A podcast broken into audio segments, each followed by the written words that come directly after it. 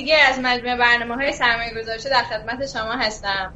همونطور که می‌دونین به دلیل مسائل کرونا و فاصله‌گذاری اجتماعی من از خونه برنامه را اجرا می‌کنم، اما همکار من جناب آقای کلهری در استادیو بوسان هستن که اگر مشکلی برای برنامه پیش اومد هدایت برنامه رو به عهده بگیرن. آقای کلهری سلام و خیلی خیلی ممنونم که هستید.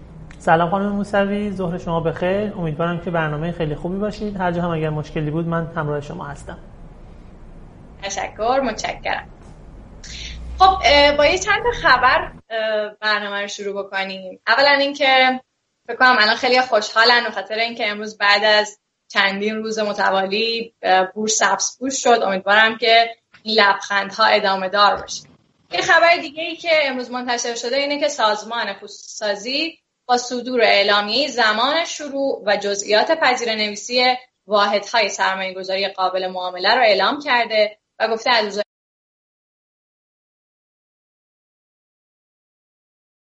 این صندوق‌ها شرکت بکنید و ثبت نام بکنید. حالا در مورد جزئیاتش حتما روز یکشنبه صحبت خواهیم. یه موضوع دیگه‌ای که تو خبرها من دیدم بحث وام ودیعه مسکن. قبلا اینجوری بود که آدم‌ها برای اینکه خونه بخرن وام می‌گرفتن. الان یه طرحی رو دولت در واقع پیاده سازی کرده که توی اون طرح به کسانی که اجاره نشینن وام داده می‌شده. این وام در واقع حدود بیست هزار میلیارد منابع مالی برای این وام در نظر گرفتن که به حدود دو میلیون و دویست هزار خانوار میرسیده. تا الان هشتصد هزار نفر هشتصد هزار خانوار دریافت کردن و حالا مثل اینکه بقیه هم در انتظارن که این وام‌ها رو بگیرن. یه موضوع دیگه هم بحث اونس طلاه. اونس طلا نسبت به روز گذشته یک درصد کاهش داشته. همونطور که کارشناسای برنامه قبلا گفتن بحث قیمت طلا و اونس طلای جهانی خیلی تأثیر میگذاره روی قیمت سهام و قیمت دلار و به همین دلیل خیلی مهمه که ما دنبالش بکنیم و ببینیم چه تغییراتی رو توی دنیا ایجاد میشه تو قسمت اونس طلا.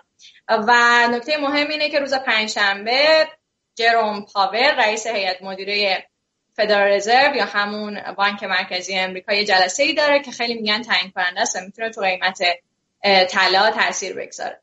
ما دوباره اگر اتفاقی بیفته حتما توی برنامه‌های بعدی راجع بهش صحبت می‌کنیم. خب بریم برسیم به بخش اول از برنامه‌مون که بحث مشاوره سرمایه‌گذاریه. من نمیدونم شما چقدر این برنامه رو دنبال کرده بودین و بخش‌های گذشته رو دیدین. اگر اولین باری هست که در واقع دارید این برنامه رو نگاه میکنید، پیشنهاد میکنم به شما که حتما برین و جلسات گذشته رو مرور بکنید.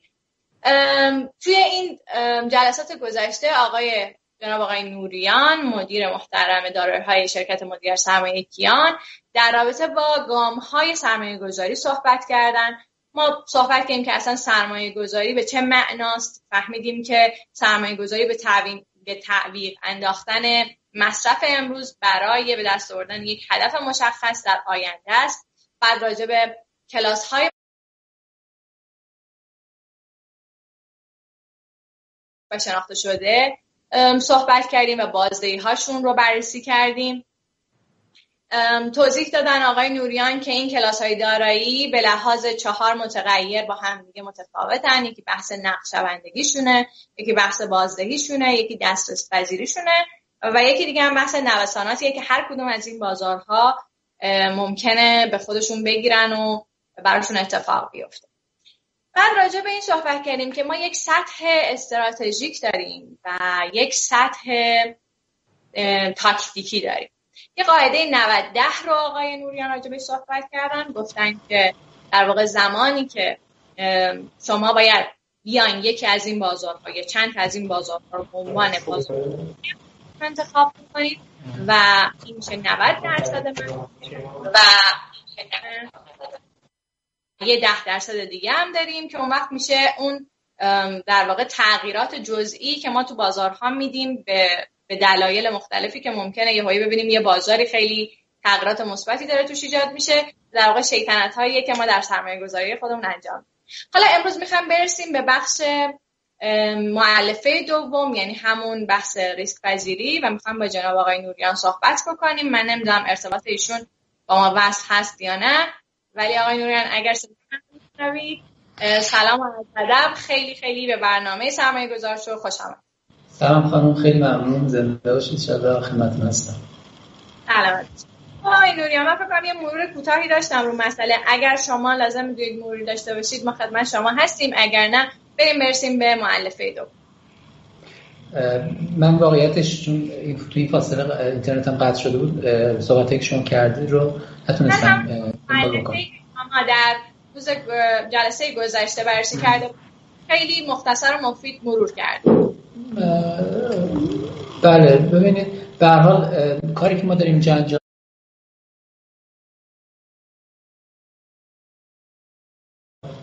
عرضم حضورتون که خب به عنوان تم اصلی روش سرمایه گذاری دنبال میشه تحت عنوان در واقع تخصیص استراتژیک دارایی ها یا انتخاب استراتژیک کلاس های دارایی برای سرمایه گذاری. اینو به عنوان یک فعالیت خیلی شسته و رفته مرتب در دنیا دارن انجام میدن و عرضم حضورتون که یه پروسیجر خیلی تعریف شده ای داره. من مثل مقدمات توی چهار جلسه قبلی گفتم که این مقدمات در واقع برای فهم این که چرا این کار ضروریه و ما از انجام این کار چه چیزایی میگیریم در واقع مطرح شده بود، برای اینکه به هر حال ضرورتش و اینکه ما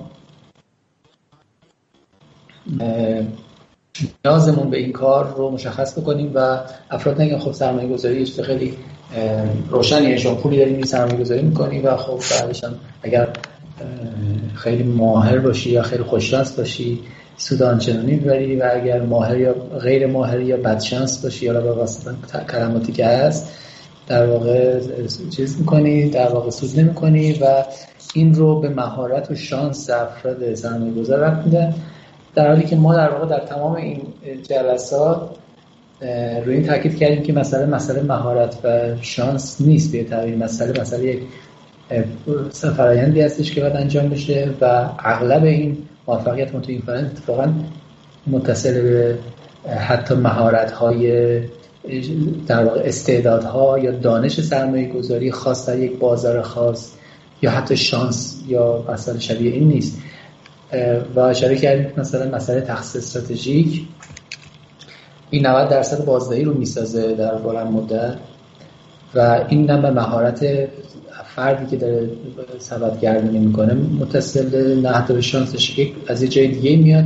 بنابراین این پروسیجر رو اگر بتونیم فرایند رو بتونیم خوب آموزش ببینیم، اولا موضوع سرمایه گذاری رو به یک موضوع شخصی یا یک بخت و اقبال نسبت نمیدیم، به یک چیز دیگه نسبت میدیم که خب سعی کردیم که اینا رو تبیین بکنیم.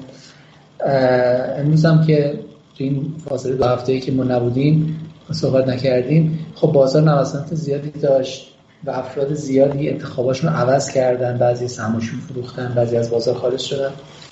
خود این هم لزوم این طی کردن این فرایند رو بیشتر بیشتر میکنه. خیلی از افراد رو ما باشون صحبت میکردیم حتی در قالب همین اصطلاحاً تخصیص استراتژیک دارایی باشون صحبت کردیم و براشون چیزایی رو تعیین کردیم، به خاطر که این کار رو خیلی خوب انجام نداده بودن، خب تمایل داشتن که از بازار خارج شدن، مضطرب شده بودن و انواع اقسام رفتارهایی که به نفع خودشون نبود. این مقدار زیادش به خاطر اینکه شاید این فرآیند طی نشده. اگر این کار رو با صبر و متانت دنبال بکنیم و این پروسیجر رو دنبال بکنیم، این مفروضات قبول بکنیم، تقریبا آدم موفق‌تری در عملیات سرمایه‌گذاری شخصی میشیم. حتی اگر اینکه هیچ بازار سهام رو به سهم‌های مختلف نشناسیم یا اینکه اصلا آدم خوش شانسی هم نباشیم که مثلا اول سال اومده باشیم یا آخر سال بخوایم بریم، شانس قرار تاثیر داره ولی میخوام بگم که عمده مسیر و عمده موفقیت از جای دیگه رقم میخوره، که این مفاهیم که ما مطرح کردیم که همونش در حال تکمیل اون موضوعات. من گفتم که ما این سرمایه گذاری رو تبدیل میکنیم به یک در واقع نسخه نویسی برای هر فرد. گفتم هفت تا در واقع پرسش، هفت تا موضوع رو در مورد سرمایه‌گذار مشخص میکنیم و بعد اونجا یک نسخه‌ای در سطح کلاس دارایی‌ها که من راجع بهش مفصل صحبت کردم که کلاس دارایی منظورم چیه در جلسه، اون گروه‌های بزرگ دارایی که ریسک و بازدهی کاملا متفاوتی دارن و از هم مجزا میشن، اینها رو من در واقع در قالب این کلاس‌های دارایی ما نسخه به مشتری به سرمایه‌گذار میدیم که آقا این برای شما اینه که خوبه که در بلند مدت در این کلاس دارایی باشید و خب البته یه فرصت‌های ایران استفاده می‌کنیم در کوتاه مدت بدون که اون فرصت‌های کوتاه مدت رو انکار بکنیم. وزن خیلی مهمی در نتایج کار دادیم وقتی که شما انتخاب بتونید انتخابی بلند مدت داشته باشید در حوزه سرمایه‌گذاری. من در اون هفته موضوع راجع به بازده صحبت کردم، گفتم که اولین گام اینه که بازده مورد نیازتون رو تعیین بکنید. در مورد بازده مورد نیازم گفتم اهداف باید روشن بشه، هدف رو تعیین کردیم تا مثلا سرمایه‌گذاری. بعد گفتم این هدف‌ها رو چطور کمی بکنیم و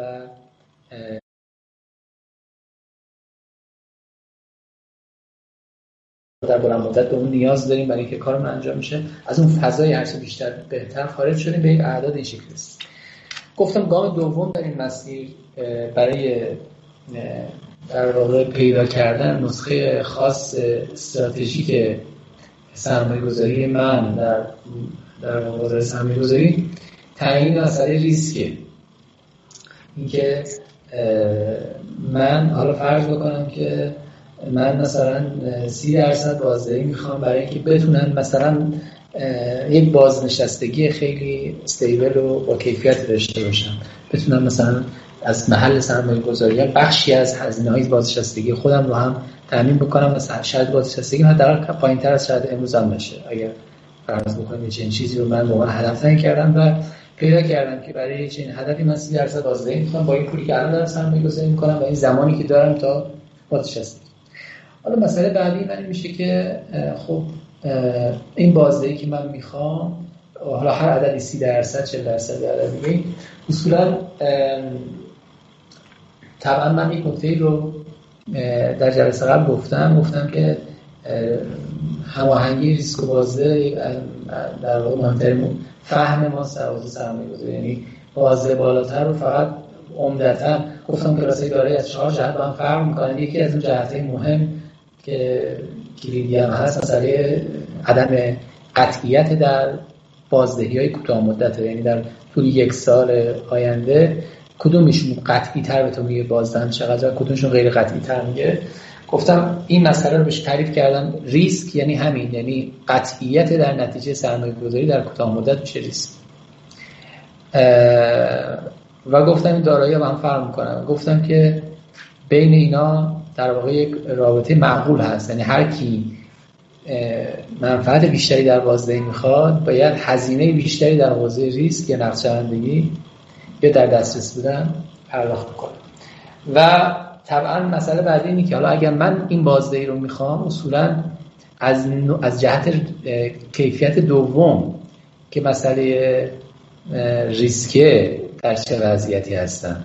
حالا برای من بازدهی خیلی خوبی میخوام، مثلا بازدهی که من میخوام و بازدهی که تو سهم بازار سهام در بلند مدت هست منطبقه، اما آیا من هزینه بازار سهام که در یکی از این سه تا قالب دیگه مطرح میشه، یعنی دسترسی، نقدچندگی و ریسک، این سه تا هزینه رو هم میتونم بدم یا نه فقط فقط گینش رو میخوام؟ خب معقول نیست که آدم فقط گینش رو بگیره، باید راجع به هزینه‌اش هم فکر بکنه.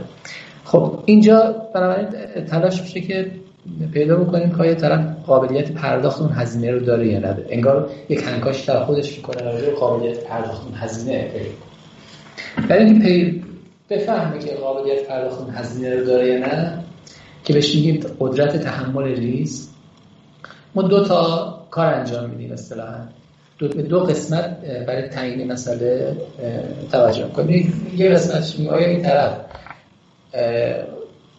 اصطلاحاً توانایی پذیرش ریسک داره، و نکته دوم که آیا این طرف تمایل پذیرش ریسک داره. این اصلا این ترکیب این دو تا قدرت تحمل فرد میشه. توانایی یعنی اصلا براش امکان پذیر هست، میتونه ریسک بکنه، در این نوسانات رو ریسک به این معنی که گفتم عدم قطعیت نتیجه سرمایه‌گذاری در کوتاه مدت، آیا چنین در واقع امکانی داره؟ یعنی اگر یک دفعه مثلا در یک سال آینده پورتفوش بیست درصد بیاد پایین، یک مشکل جدی یا یک در واقع خطر قابل توجهی ممکنه اینو تحلیل بکنه. این توانایی به معنای امکان پذیری واقعی در دنیای واقع است. یعنی در دنیای واقع شما مثلا اگر پولتون در این مقطع کوتاهی پول بیاد پایین، براتون در حالت عادی مشکل ایجاد میشه، زندگیتون مختل میشه، توانایی ادامه کارکرد عادی زندگیتون از بین میره یا نمیره. این موضوع توانایی، موضوع تمایل. یعنی اصولا شما فرض بکنید که مسئله ندارید، پول پول مازادتون بوده و منابعتون منابع قابل در واقع چیز نیست، منابعی که مثلا زندگی عادیتون رو تحت تاثیر قرار بده نیست و زندگیتون بدون اون منابع یا با حتی با زیان در اون منابع در حالت عادی در کوتاه مدت سپری میشه. اما اصولا شما کاراکتر و شخصیت و پرسونالیتی نوسان رو ندارید، پذیرش نوسان رو ندارید. به هر آدمی هستید که یا تجربه تو این داستان ندارید یا اصولا خودتون رو خیلی آدم محتاطی میدونید و چیزهای مختلف. یعنی مستقر از این که اصلا امکان پذیر هست که شما نوسان رو، هزینه نوسان رو بدید. میخواید که توان هزینه نوسان رو بدید یا یعنی میل دارید که این کار انجام بدید یا اصلا میران نوسان با من هماهنگ نیست. من اصولا آدمی هم که میخوام شب راحت بخوابم نمیام، هزار از این داستان مختلف برای دوست ندارم. این مفهوم دوم از مفهوم در واقع خواستن و مفهوم اول مفهوم مفهوم توانستن. اولی که میتونیم، دومی که میخوایم. هر دو رو کنار هم که میذاریم تعیین میکنیم که آیا من در چه لولی میتونم این کارو انجام بدم. خب برای اینکه اولی رو تعیین تعیین بکنم، من اه اه چهار تا سوال میکنم و چهار دسته سوال میکنم برای اینکه اینو در بیاریم و امروز شما خروجی داشته باشیم و اصلا هم بگیم که من جلسه چند جلسه قبل غیر از مقدماتی که بیشتر بعضیش تئوریک بوده راجع به بازدهی صحبت کردم، گفتم روش محاسبه بازدهیتون با چجوری باشه. امروز بعد شما رو دستتون رو بگیرم و شما رو برسونم به اینجا که شما راجع به هزینه‌تون چه استیتمنتی، چه بیانیه‌ای راجع به هزینه‌تون باید بنویسید. شما در چیز قبلی بیانیه نوشتید راجع به بازدهیتون، گفتید آقا من نازنین موسوی هستم، سی درصد باز میخوام مثلا خونه‌مو بهتر بکنم در پنج سال آینده، هفت سال آینده و برای این کار این مقدار سرمایه گذاری امسالمه و این مقدار سرمایه گذاری سالانمه که اضافه میشه در هفت سال آینده و عرضم حضورتون که سی و پنج درصد بازدهی میخوام و که بتونم به این داستان برسم برای این هدف. این بیانیه اولتون در عبارت در بخش قبلی. در این بخش من دست شما رو بگیرم ببینم که شما حالا در برای این بازدهی چه هزینه هایی رو حاضرید پرداخت بکنید و یک بیانیه دومی به شما بدم، بیانیه هزینه، بیانیه هزینه ریسک. چه هزینه ریسکی رو میتونید تحمل بکنید و در واقع تحمل بکنید. بنابراین خروجی این کار ما اون بیانیه دومه. این بیانیه اول که عبارت خیلی ساده بود، روشن بود، یعنی واضح بود که در واقع چی میخوایم در مرحله اول. توی مرحله دوم با لیست واضح به شما بدم که در مورد هزینه ها، شروع ما از هزینه ها که هزینه ریسکه، شما در واقع چه وضعیت خواهید. گفتم برای تعیین این دو تا دو تا سوال مطرحه که جمع این دو سوال در ترکیب اونها اون بیانیه رو تولید می‌کنه. سال نو اولم از جنس توانستنه و سال نو دوم از جنس خواست خواستن. خب من سوالا رو شروع میکنم و یکی یکی از شما میپرسم و این همین سوالات. صدای من دارید خانم سوید؟ بله بله بله بله. در واقع عرضم حضورتون که در ترکیب این سوالات که چهار تا سوال از جنس خواستنه و عرضم حضورتون که پنج تا سوال از جنس توانستن، چهار تا سوال از جنس توانستن و پنج تا سوال از جنس خواستن. من جواب این سوالا رو که پیدا کردم بعد برای شما یه بیانیه می‌نویسم. حالا دوستانی که می‌بینن این ویدیو رو بعدا میتونن راجع به خودشون همین سوالا تکرار بکنن و سعی کنن بیانیه خودشون رو بنویسن. همون ترتیبی که الان اینجا من برای شما بیانیه رو تعیین می‌کنم تکمیلش می‌کنم. خب سوال اول اینه که تس... تو بال توانستن هستم، تو اون بخش توانستن هستم. میپرسم میپرسم که سال از این جنسه، میگن که آیا این طرفی که میخواد سرمایه گذاری کنه زمان کافی برای سرمایه گذاری داره یا نداره، یعنی طولانی مدت سرمایه گذاری میکنه یا کوتاه مدت سرمایه گذاری. این نکته خیلی مهمیه و شاید سوال اوله و در واقع اولین سوال از جهت اولویت و اهمیت، یعنی شاید این سوال جوابش خوب روشن بشه و تبیین بشه. شاید مثلا بیشتر از هفتاد درصد من میتونم الان با همین یه سوال بیان شما بکنم، ولی خب نوت هشت سوال دیگه هم میکنم. ولی سوال خیلی مهمه که شما زمان دارید دادن. چرا این سوال مهمه و چرا این سوال تعیین کننده است؟ ببینید اگر همکاران اون اسلاید اول اسلایدی که براتون فرستادن رو نمایش بدین، یک چیزی هر اسلاید اول اگر دوستان نمایش میدن میبینن هم بیننده ها یا بله. ببینید ببینید وقتی شما به این بازار موازی نگاه میکنید در طول چهار سال آینده، خب میبینید که این بازارها بازدهی‌های مختلف داشتن. بورس مثلا چهل درصد چهل و پنج درصد سکه، چقدر آپارتمان، چقدر دلار و سود سپرد، و این میانگین بازدهی‌ها رو می‌بینید چهل و پنج درصد سی و پنج درصد. ولی در طول دوره‌های یک ساله می‌بینید سهام سال بیست درصد زیان هم داشته، سال چهار درصد زیان داشته، گاهی سال از سود بانکی کمتر داده. به اون ترتیب آپارتمان می‌بینید سال ده درصد زیان داشته یا دلار سال ده درصد زیان هم داشته. ولی واقعیتش اینه که در بلند مدت این زیان‌ها دیده نمیشن. یه عبارت خیلی مشهوری میگن که ریسک در بلند مدت وجود نداره، در افق زمانی طولانی ریسکی وجود نداره. در بازار سرمایه‌گذاری ریسک در کوتاه مدته. در مفهوم ریسک نوسان، عدم قطعیت، اصلا در این سطحی که داریم صحبت می‌کنیم در کوتاه مدت. بنابراین شما اگر واقعا افق زمانی طولانی مدت باشه، عملاً میتونید بگید که من ریسکی تحمل نمی‌کنم. به همین راحتی. و که بخوام راجع به مثلا در واقع ریسک فکر بکنم، ریسک برای وقتی که شما به هر دلیل افق زمانیتون محدود میشه. و همونطور که من اینو نشون دادم، شما در هر بلند مدتی نگاه کنید. حالا این اسلاید اسلاید قشنگتری بعدش، اگر دومین اسلاید هم همکارم نشون بدن، ببینید این بازدهی هر ده سال این سه تا کلاس داراییه. ببینید تقریبا تو همه ده سالها سهام بهتر از همه بقیه کار کرده، تو هر مقطع ده ساله‌ای. یعنی فقط کافی شما ده سال فرصت داشته باشید، امکان نداره کلاس‌های دیگه دارایی شما رو در واقع شکست بدن. یعنی اینکه سهام ریسک داره، اما وقتی ده سال میشه این ریسک وجود نداره. و خیلی نکته کلیدیه، یعنی که شما اگر زمان طولانی باشه میتونه خیال جمع باشه که من ریسکی تحمل نمی‌کنم و هزینه‌ای پرداخت نمی‌کنم. من گفتم که اینا از جهت هزینه ریسک یا هزینه عدم قطعیت به تعبیری که تعبیر کردیم به ریسک، اینا هم متفاوتن.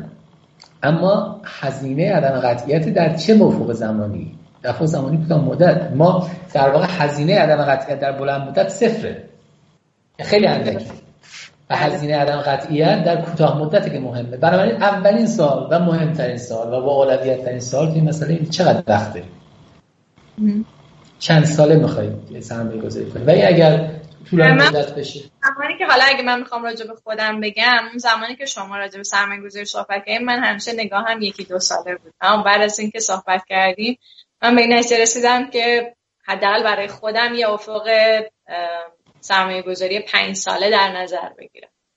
حالا با توجه به اینکه منم صبرش میکنم، آه فکر کنم افق خوبه. آره بر... پس اولین سوالم از شما اینه چقدر وقت داری. شما میگه من پنج سال وقت دارم. حالا این معمولا مثلا اینجوری کمتر از یک ساله، بین یک تا دو ساله، بین دو تا پنج ساله، یا بین پنج تا ده ساله، یه چنین ترکیبیه. و من مثلا بین برای شما بین پنج تا ده سال میذارم اگه ایسه. و این خودش خیلی خیلی به نظرم چیز مهمیه. یعنی همین اول چیز شما خیلی مسئله منو راحت میکنید و من الان یه استیتمنت خیلی سرراست میتونم تا با همین عبارتی که شما گفتین تا حد خیلی خوبه میشه. ولی خب میرم جلوتر برای اینکه این کار کامل بشه. سوال بعدی هم اینه که در طول این مدتی که این پول رو میخواید بذارید، میخواید پولی ازش برداشت بکنید یا مثلا آیا یه جوری سر... یه جوری سرمایه‌گذاری کردید که نیاز داشته باشید که کم کم ازش برداشت بکنید یا نه گذاشتید که واقعا بمونه پنج تا ده سال؟ یه جور دیگه سوال می‌کنم، این سوال رو این شکلی می‌پرسم: اگر مثلا بیکار بشید، خب بیکار بشید تا اون نداشته باشید، مثلا نمی‌دونم شما بیکار هستید یا کار می‌کنید که بگید یا نه، اینو من نمی‌دونم، ولی سوال می‌کنم برای که سوال همه در واقع سعی سرمایه گذار. چند وقت میتونید در واقع خودتون از محل پسندازه های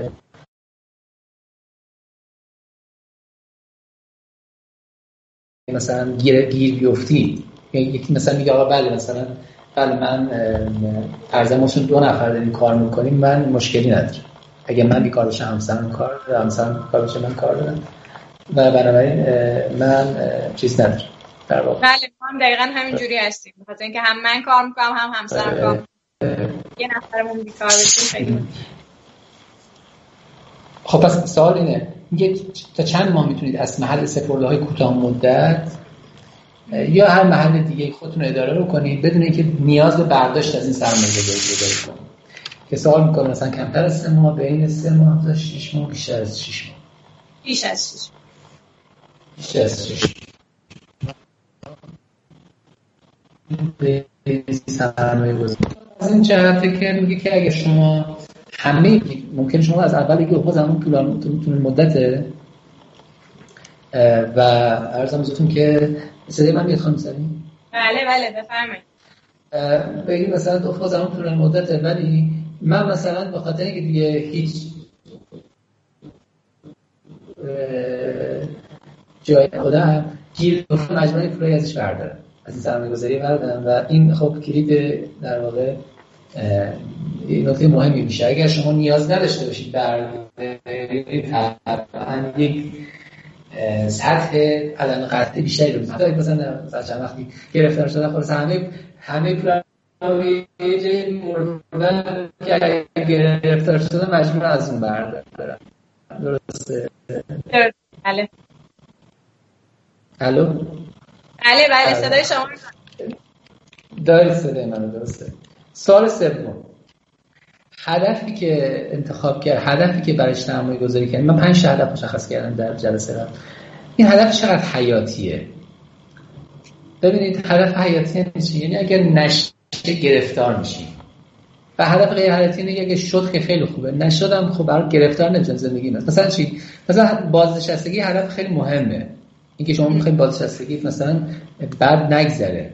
مثلا یه آدمایی مثل ما که سنمون بیشتره ممکنه فکر کنیم به مثلا پسر بازنشستگی، بگیم مثلا من الان مثلا چهل سالمه، دارم میخوام مثلا ده سال بعد که بازنشسته میشم یا پانزده سال بعد که بازنشسته میشم مثلا از کیفیت زندگی افتخار کنم. این واقعا یه هدف خب مهمیه. یکی هم مثلا بگه که من میخوام بچه‌هامو حتما پنج سال بعد بفرستم مثلا امریکا، خب بفرستم خارج درس بخونم، اینم برای مثلا بفرستن بیرون از ایران و تحصیل بکنن، اینم واسه هدف مهمه، طرف یک امبیشنی داره برای زندگی بچه‌ش. اما یکی مثلا میگه آقا من می‌خوام پول پولدار بشم. وقتی بخوام بگم آقای نوریان من هدف مسکن رو انتخاب کردم، اینکه یه خونه داشته باشم طی ده سال آینده. فکر می‌کنم جزء اون پنج تا هدف مهمی بوده که شما بله. تون پنج تا هدف یکیش خرید دارایی عمده است. مثلا تون خرید دارایی عمده باز چند تیپ دارایی عمده داره. یکی مثلا می‌خواد ماشینش رو مثلا از ماشین عادی رو تبدیل کنید ماشین خارجی. یکی ممکنه اصلا من یه خونه‌ای دارم و این خونه واقعا دیگه برای من و همسرم و بچه‌ام کوچیکه، لاحتم پنج سال بعد خونه من عوض. یکی میگه نه مثلا من یه خونه‌ای دارم میخوام یه ویلا بخرم. اینا همش از جنس هدف عمده است، از جهت حیاتی دیدن باز با هم فرق کنه. درسته. حالا من تشخیص میدم که هدف شما هدف مهمی که شما اولا مثلا میخواید مثلا خونه خونه در واقع زندگی بخرید، نه خونه چیز تفریح. درست؟ ویلایی نمیخواید، مثلا به معنی نمیخواید خونهتون رو ندارید که میخواید بزرگش بکنید، یا میخواید مثلا خونه چیز تری بگیرید، خونه مثلا معروف برای استراحت، خونه خونه اصلیتون رو میخواید تهیه بکنید. درست میگم؟ بله بله خونه است. پس پس نوع حیات هدفش هدف حیاتی، یعنی مثلا واقعا اگر نشه چیز بزرگی رو از دست بدید. بله درسته؟ بله بله. خب این نکته سوم در مورد توانایی و نکته چهارم در مورد توانایی راجع به سن میگن چند سالتونه. این سوال از این جهته که من که از این جهته که مثلا کسایی که مثلا بالای پنجاه سالن اینا اصولا توانایی پذیرشی ریسکشون پایین‌تر از کسایی که مثلا بیست سال. چرا؟ شما ممکنه در مثلا آدم شصت ساله هفتاد ساله میاد که انتخاب بکنه. خب این ممکنه بگه آقا شون بالاخره بازار برمیگرده، ولی ممکنه ما نباشیم در چیزی، یا طرف میگه من میخوام دیگه مثلا بعد از پنجاه سال این نوسانات هم حداقل بشه، نمیخوام در سن سن بالا. برای شما مقدار سنتون پایین‌تر باشه، خب سن سی سال سن مثلا چهل سال سنی که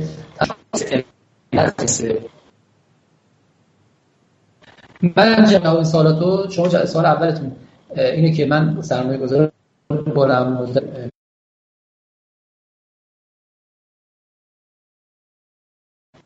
اگه استفاده نداریم داریم بفهم سر. بله بله. خب پس اولین چیز اینه که شما سرمایه گذار بین بلند مدتی، دوم سوال اینه که مثلا اینه که شما برداشت های موقت نخواهید بشه اصلا درست. سوال سوم اینه که جواب سوال سوم میتونه بود که من برای من رسیدن دستیابی به هدفم حیاتیه و مهمه، یه هدف فرعی نیست. و جواب شما اینه که من وقت خوب میدارم، عمر سن من در واقع اقتضای پذیرش ریسک رو داره. درسته. این چهار تا سوال من در واقع از حیث توانایی شما رو آدمای آدم توانایی از جهت پذیرش ریسک می‌بینم. یعنی حالا خروجی این استیتمنت اینه که شما توانایی پذیرش ریسک خوبه. درسته. حالا یکیش ضعیف بوده که حیاتی بودن، حیاتی مثلا هدف مقداری تواناییتون کم می‌کنه، ولی در کل گفتم سال اول انقدر قویه که ما کلا توانایی شما رو بالا فرض بکنم. درست. بله. خب میرم توی در واقع پنج تا سوال باشه، شش تا سوال مربوط به تمایل. بله. توی شش تا سوال من از اینجا شروع می‌کنم. اولین سوالی که می‌کنم اینه، میگم که شما این پولی که داری سرمایه گذاری می‌کنی رو چجوری در واقع ببین این جنس سوالای تمایل مورد شخصی تره. به خاطر این راجع به کاراکتر داره صحبت می‌کنم. میگه شما اصلا چه کاراکتری داری و این کاراکتر مثلا به درد چه هزینه‌ای می‌خوره یا نه نمی‌خوره. هزینه پذیرش ریسک می‌تونه تحمل کنه. برای حالا شاید این سوالی که می‌کنم من از شما می‌کنم، حالا شما دارید خیلی خوب جواب میدید، ولی ممکنه هر کسی بعد از خودش بکنه در جمع و برنامه این دلار باز شدنش شد مثلا برای خود حتما توی جمع ممکنه نخواد این کار بکنه، ولی برای از این جنسه. میگه پولی که میخوای سرمایه گذاری کنی، سوال اول میگه پولی که میخوای سرمایه گذاری کنی چطور در آوردین این پولو؟ یعنی چی؟ مثلا سورس پول اگر مثلا ارثیه باشه، یا مثلا شما یه زمینی از کسی از مثلا خانواده‌تون به شما رسیده فروختی، یا خودتون یک مثلا خودتون یک کارآفرین باشید و کسب و کاری انداخته پولدار شده باشید، حالا اینو می‌خواید سرمایه گذاری کنید، یا مثلا واقعا شما زره زده از محل پسندازات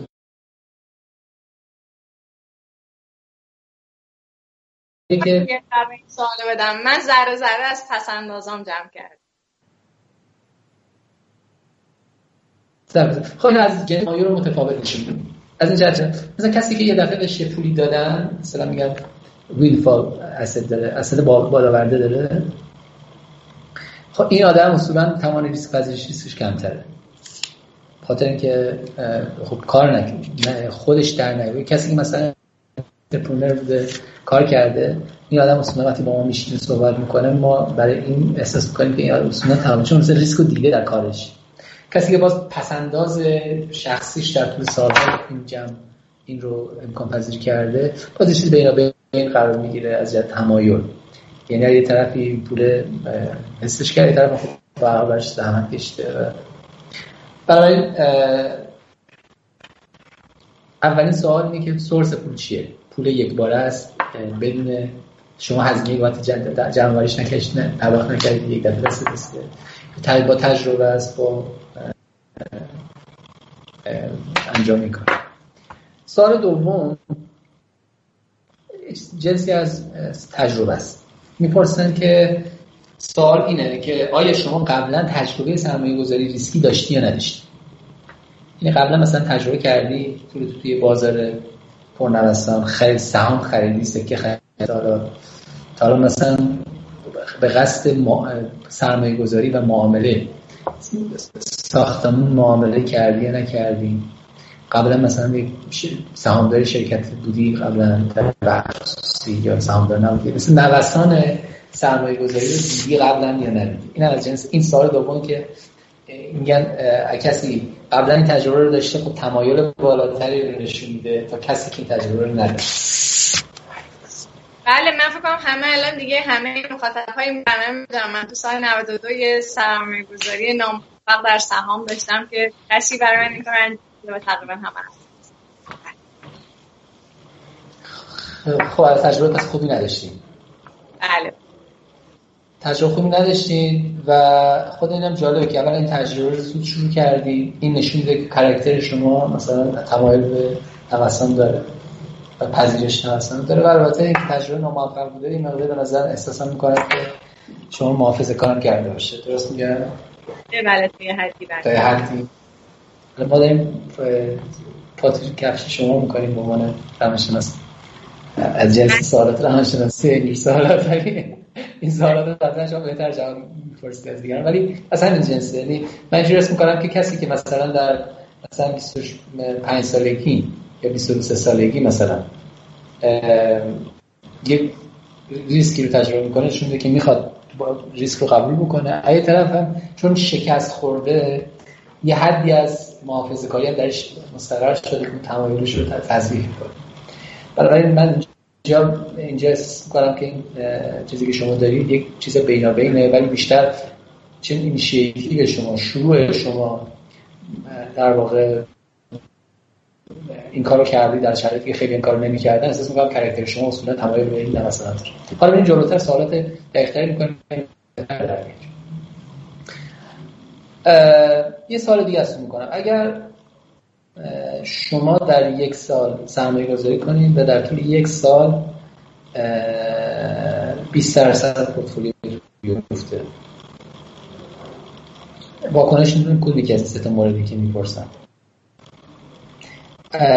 اولین واکنش میتونه این باشه که میگید صبر میکنم چون فکر میکنم در بلند مدت جبران میشه.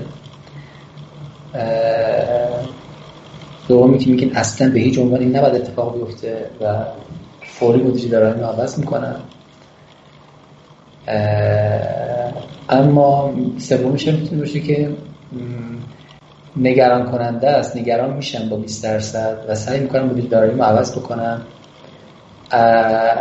و فکر میکنن به عوض کردنش، اما تا ده درصد اوکی هم، ده درصد زیان اوکی هم، ولی بیست درصد دیگه واقعا باید راجع بدم بوده تعلیم بوده. یعنی نس نروس میشید، مثلا مسترد میشید، ولی خلاصه چیز نمیشید، پنیک نمی کنید.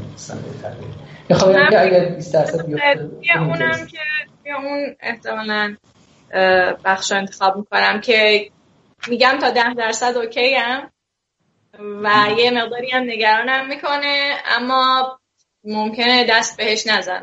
یعنی این نگاهو دارم که یه مقدار صبر میکنم، اشکال نداره، اتفاق میفته و نباید انقدر عجیب است. خب من من گرفتم که شما چه جور فکر میکنید. حالا با توجه به تجربه‌ای که دارم میفهمم که شما مثلا تو این زمینه آدم بیخیالی نیستید و آدم خیلی جسوری نیستید که یا مثلا مهم نیست بودن مدت همش رو حل میکنه. از طرف دیگه آدم اصلا گیری نیست که درجه بگید که همه چی اتفاقی بد افتاده و چیزی بینابینید که میگید که بله والا اتفاق مهمی افتاده ولی باید صبر کردید. بله باشه. خب سوال چهارم. این سوال سوم سوال خیلی مهمیه. بعدا من به این سوال خیلی برمیگردم. بخاطر اینکه عرضم حضورتون که خیلی نتایج همینه. یعنی آماده سازی برای یک افت شاید مهمترین سوال تمایله و تعیین کننده است در نتیجه که ما روزش تعیین کنیم. سوال چهارم به سوال عملیه. میگه که شما اصولا آدمی هستید که خودتون رو فقط در حد بیمه‌هایی که مجبورید خرید بیمه می‌کنید یا بیمه هر چی بیمه‌ای که بهتون وجود داره رو دنبالش که خودتون رو امن نگه دارید. یعنی من خودم مثلا فقط بیمه صد ساله دارم، قرض تقریبا بیمه دیگه ندارم مثلا. اول که ماشین مثلا گاهی نمیداشتم رانندگی خوب نبود، بیم بدنم میکردم که میترسیدم که، ولی الان که رانندگی بهتر شده این بدنم نمیکنم. ولی دیگه هیچ نوع بیمه دیگه ای ندارم، نه بیمه عمر دارم نه بیمه آتش آتش سوزی هم ندارم. حالا خلاصه میخوام که کلا خیلی با بیمه میانه خوبی ندارم. حالا از شما میپرسم، شما کلا آدمی هستید بیمه، شما بیمه‌هاتون در حد اجباره یا نه؟ سعی می‌کنید اگه بیمه وجود داره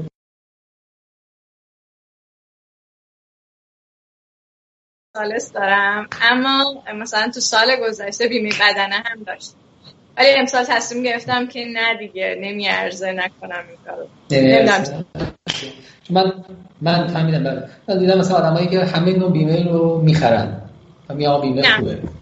نه. اینم باز تعیین کننده است اون کانسپت کاراکتراله.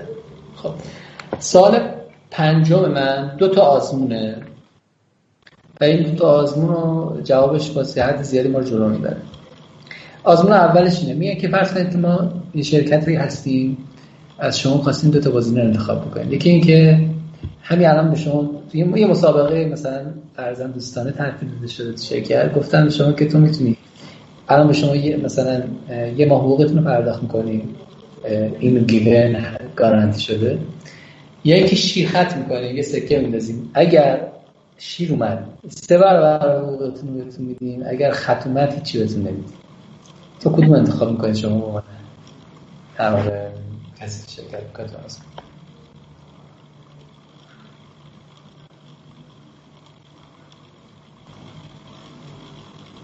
من رو داریم؟ بله بله میشه بس حقوق انتخاب کنم. حقوق انتخاب کنم یعنی میگید من حقوق نمیگیرم، ولی اگر دوبانه شد اولی خیلی خوبه، اولی الان هیچ کاری نکردی اتا یه حقوقت رو گرفتید. برابر میشد میگفتم نه، ولی چون برابر میشه میگم آره سه برابر. آره اولی هم خوب بود، اولی یه حقوقت رو جور شما میدارید، این خیلی خوبه. حالا از رو دوام بپرسن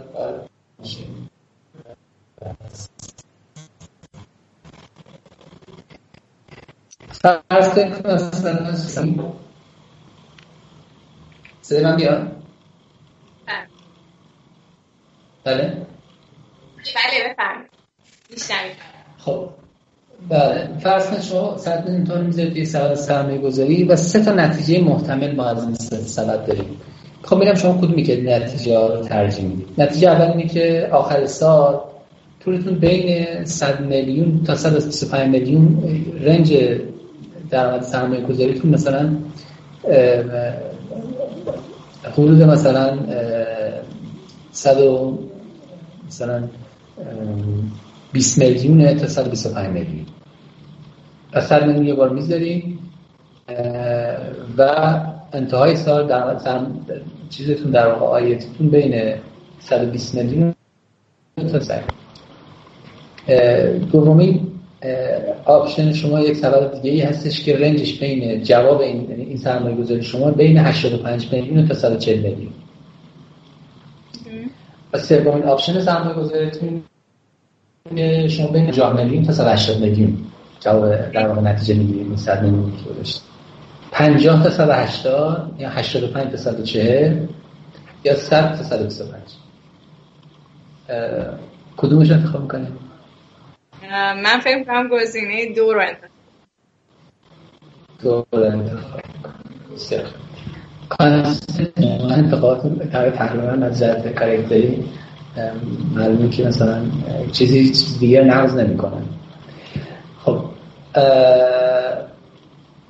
سال آخر هم بکنن. سال آخر اینه که کلا خودتون رو چجور ترسیم میکنه آدم، مثلا ریسک پذیری، محافظه کار، هیچ این چهار تا رو میخونه هر کدوم که خواسته خواسته اون انتخاب کنه. سال چیزی اینه که اول اینه که بدبینم و همیشه بد بدترین سناریوها رو در نظر میگیرم توی تصمیمات آدمی. بیشتر از سال بعدش اینه که بیشتر وقتا احساس نگرانی و اضطراب دارم یا آدم خوش سال گزینه سوم خوشبینم و به نظرم کارها عاقبت خوب پیش میرن. گزینه چهارم اینه که فردی محاسبه‌گر و محتاطم، جنبه‌های مثبت منفی هر کاری رو به دقت در نظر میگیرم و تصمیم خودم بر اساس اون جنبه‌ها ساماندهی میکنم. شما اگه بخواید یکی از این چهار تا رو بگید کدوم هستین؟ به صورت کلی من فکر میکنم که من خیلی مثلا سومی هست تقریبا سومی پرست چهارمی چیه سومی آدم خیلی اهل حساب کتابی نیست، ولی چهارمی محاسبه گره و حساب کنه، انتخاب میکنه، بدبین نیست، مستقیم هم نیست.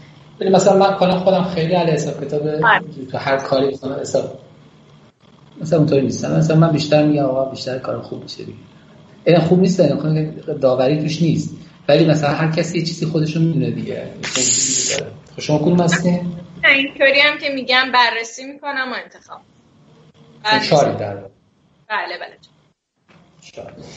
خب عرضم حضورتون که من پنج تا سال در مورد تمایل به تاجی میدونم، وقت نمیسم بخوام نتیجه بگیرم، سریع بگم. من در مورد تمایل پنج تا سوال کردم ازتون. گفت شما گفتید که پولمو خودم کار کردم در آوردم، گفتید که تجربه کردم و تجربه موفقی نداشتم، گفتید که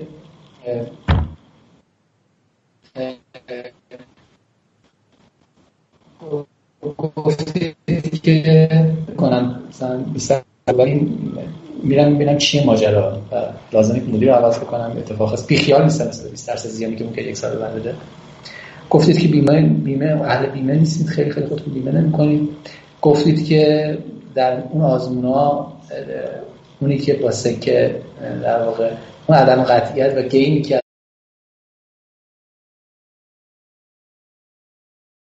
یا اون بازه بین هشتاد و پنج تا صد و چهل میلیون رو به بازه بین صد و بیست تا صد و بیست و پنج میلیون یا پنجاه تا صد و هشتاد میلیون ترجیح میدید.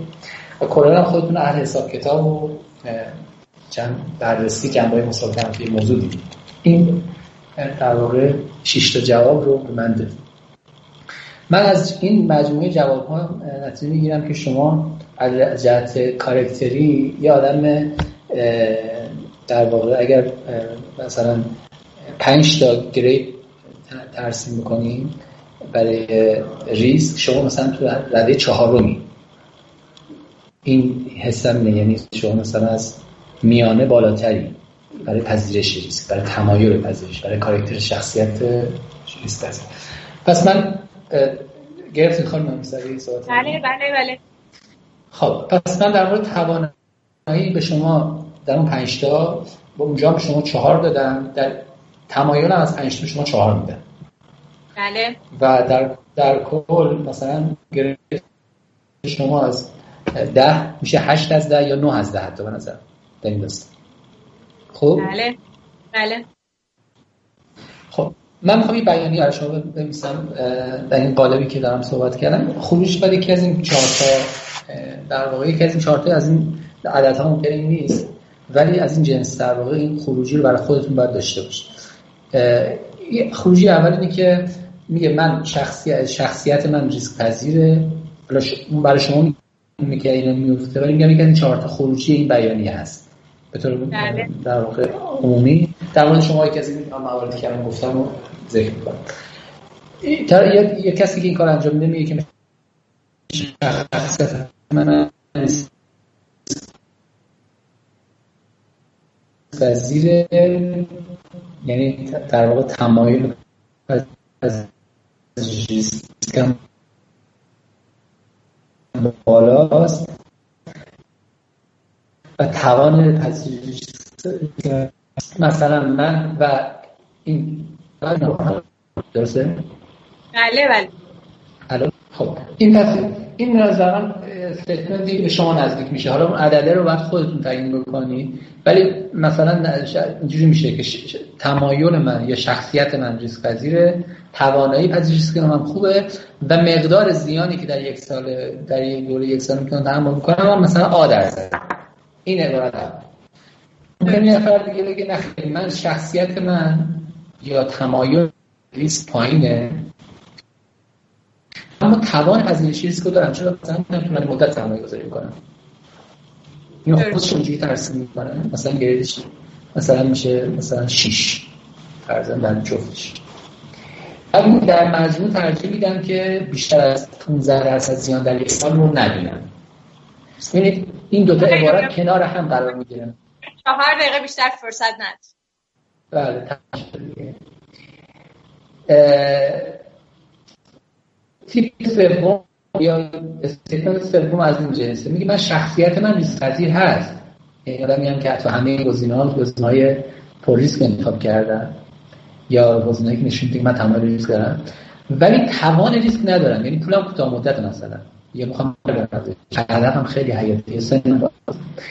بعد اونجا ادامه میده این میگه شخصیتم ریسک پذیرم، قدرت ریسک پذیری ندارم، در مجموع در طول یک سال آینده بیشتر از ده درصد پولتون نفت بکنه ولی گرفتار بشه. استیتمنت سوم بدون چهارم میتونه میگه شخصیت من ریسک پذیر نیست، واقعا توان پذیرش ریسک ندارم، یعنی هم مشکل شخصیت ریسک محتاط دارم، مشکل البته نمیشه گفت برای کاراکتر شخصیت محتاط دارم، دومی که توان پذیرش ریسک هم پایینه. خب و اینجا جمله پورتفوی من در یک سال یک سال افت بکنه، خب یعنی حتی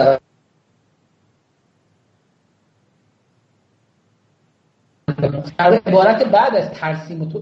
خب آقای نوریان من فکر کنم که ارتباط ما با آقای نوریان دچار مشکله، یعنی حالا نمیدونم این ارتباط از طریق منه یا از طریق شما. آقای نوریان الان صدای من رو میشنوین؟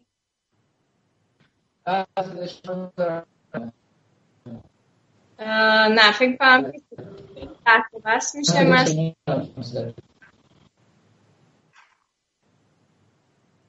خب حالا تموم شد این بخش از برنامه، چون فکر کنم که دو سه دقیقه بیشتر فرصت نداریم، حتما تو جلسه بعدی این رو بررسیش میکنیم و این چهار تا قسمتی که گفتیم رو دوباره میگیم. منطقه الان میخوام شما رو دعوت کنم به این چالش که بشینید و حساب بکنید که چه میزان از ریسک پذیری رو دارین، چه تو بحث تمایل و چه تو بحث توانایی ریسک پذیری.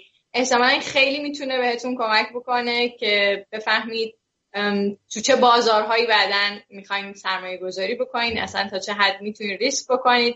و من دعوتتون میکنم به این چالش که این رو انجام بدید و حتما با ما به اشتراک بگذارید. ممکنه سوالاتی حتما توی این بخش، خودم حدس می‌زنم که توی این بخش سر سوالاتی برامون پیش میاد، اینها رو سعی می‌کنم که تو جلسات بعدی قبل از در واقع جلسه بعدی با آقای نوریان صحبت بکنم و یه ویدیوهایی براش آماده بکنم. با این حال سوالی اگر داشتین حتما بپرسین.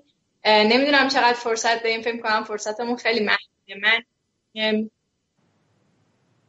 من میخواستم راستش با آقای تهمتن راجع به اون خطاهای سرمایه‌گذاری صحبت کنم، ولی الان دوباره فکر میکنم که زمانم محدوده و مجددا مجبور میشیم صحبتهای ایشون رو هم حذفش بکنیم. بنابراین اجازه بدیم ببینیم که میتونیم این صحبتمون رو با آقای نوریان در حد دو سه دقیقه ادامه بدیم یا نه. امکانش هست دوستان؟ اگر ممنون میشم برام بگید. بسیار خوب آقای نوریان ما چرا فرصت داریم، اگر میخوایی صحبتاتون رو جمع بندی بفرمایید خواهش میکنم. خب تمام شده. فقط جون بیانیه داشتم صحبت میکنم و این در واقع احتمال هر کس صادقه، هر کس در واقع خودش رو تصمیم میکنه از جنس تمایل و توانایی و منطقه مهمش اینه که اون سطح زیانی که میتونه در طول یک سال تحمل بکنه مشخص. به هر حال طبیعیه که کسی که شخصیت ریسک پذیر و با توانایی بالای تحمل ریسک داره تحمل زیانهای یک ساله بالاتری رو داره به نسبت کسی که ویژگی نداره و اونجا این خیلی کمک می‌کنه. یعنی من تو مرحله اول راجع به یعنی با مرحله دو راجع به توان پردازیدنتون صحبت کردم، گفتم حالا شما رو می‌خواید می‌تونید هزینه‌اش پرداخت کنید یا نه. این برای شماست که من در میارم، میگه شما کسی که میتونه زیان بالای بیست درصد یا حتی به نظر بیست و پنج درصد رو بکشید درسته، شما شخصیت ریسک پذیری و توان پذیرش بالا هستید تا زیان بیست و پنج درصد در یک سال اوکی، یا بیست درصد یا سی درصد کدومش تعیین کننده است در نسخه که میخوام شما رو بمیشن با کدوم شکلی میخوام نسخه؟ من فکر میکنم که بیست درصد اوکیه. من فکر میکنم به این کاری که الان انجام دادیم با هم و عددهایی که در آوردیم مثلا یه پرکتیس متعارف که هر کسی میتونه برای خودش انجام بده و بعد یه خروجی روشن داره که من بعداً جلسه بعدشون از دل این خروجی و اون پنج مورد دیگه هم جلسه بعد سعی می‌کنم خیلی پر بگم، اینا رو کنار هم می‌ذارم و بعدش نسخه که از دل این خروجی مرحله اولتون و مرحله بعدتر میاد، این نسخه که بعد شما داشته باشید برای سرمایه‌گذاری بلند مدت استراتژی از کلاس‌های مختلف دارایی شده تعیین می‌کنه. خیلی ممنونم، خیلی صحبتاتون هیجان انگیز بود و من حالا اینو حتما با دوستان دیگه هم به اشتراک می‌ذارم. اگر مشکلی پیش اومد حتما توی هفته بعد مزاحمتون میشیم برای اینکه یه پروسه خیلی کوتاه داشته باشیم. متشکرم ازتون، شما خداحافظی می‌کنم. خب صحبتای منو شنیدین، اگر شما هم یه سوال هایی داشتین حتما بپرسین که من از آقای نوریان بپرسم و راجبش تو برنامه بیشتر صحبت کنیم. خیلی ممنونم که تا این جای برنامه همراه من بودین. مراقب خودتون باشین تا برنامه بعد. خدا نگهدار.